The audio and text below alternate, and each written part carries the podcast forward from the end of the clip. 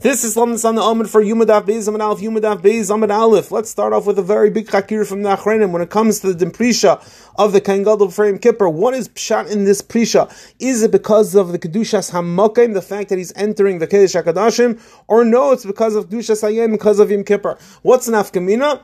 Nafkamina is as follows. The Gaon tells us, it's brought in the end of the Sefer Chochmas Adam that Aaron had the ability to enter the Kedesh Hakadoshim bechol Eis, even when it wasn't Yom Kippur, as long as he did the Seder Hayom. That is a very famous guy. Now here's the Shiloh. Here's the Shiloh. Aaron, let's say he were to go into the Kedesh Hakadoshim, he's doing the Seder Hayom on the rest of the year. Does he have to be perished seven days before that, during the rest of the year? It would depend on the chakira. If it's a din kedushas hamakayim, then yes, he would have to be perished because it's not new with Yom Kippur. Kedushas hamakayim, he plans on entering the kedush hakadashim. Kedushas hamakayim is mechayiv However, if you learn that the pshad is not because of kedushas hamakayim, rather it's because of kedushas hayim, therefore.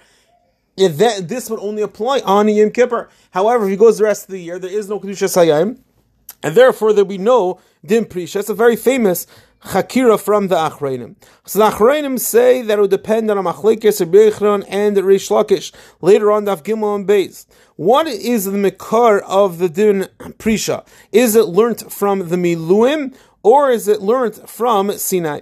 Zak the that if it's learnt from Miluim, then it's because of Avedas Hayom, and of Avedas Hayom, that is the limit. From Miluim, the Avedas Hayom is Machayev the Prisha. Masha'enk, and if you learn from Sinai, over there the gather of the Prisha was of the Kedushas Hamakim. The Kedushas Hamakim, that was the Prisha by Sinai.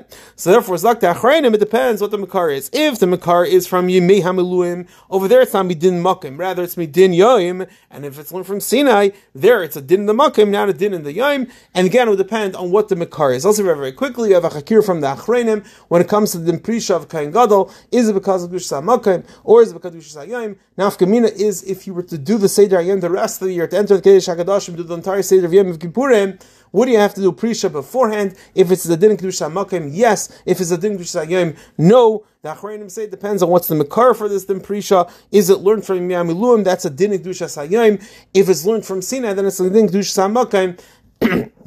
and not a Din Kedusha. Everyone have an amazing, amazing day.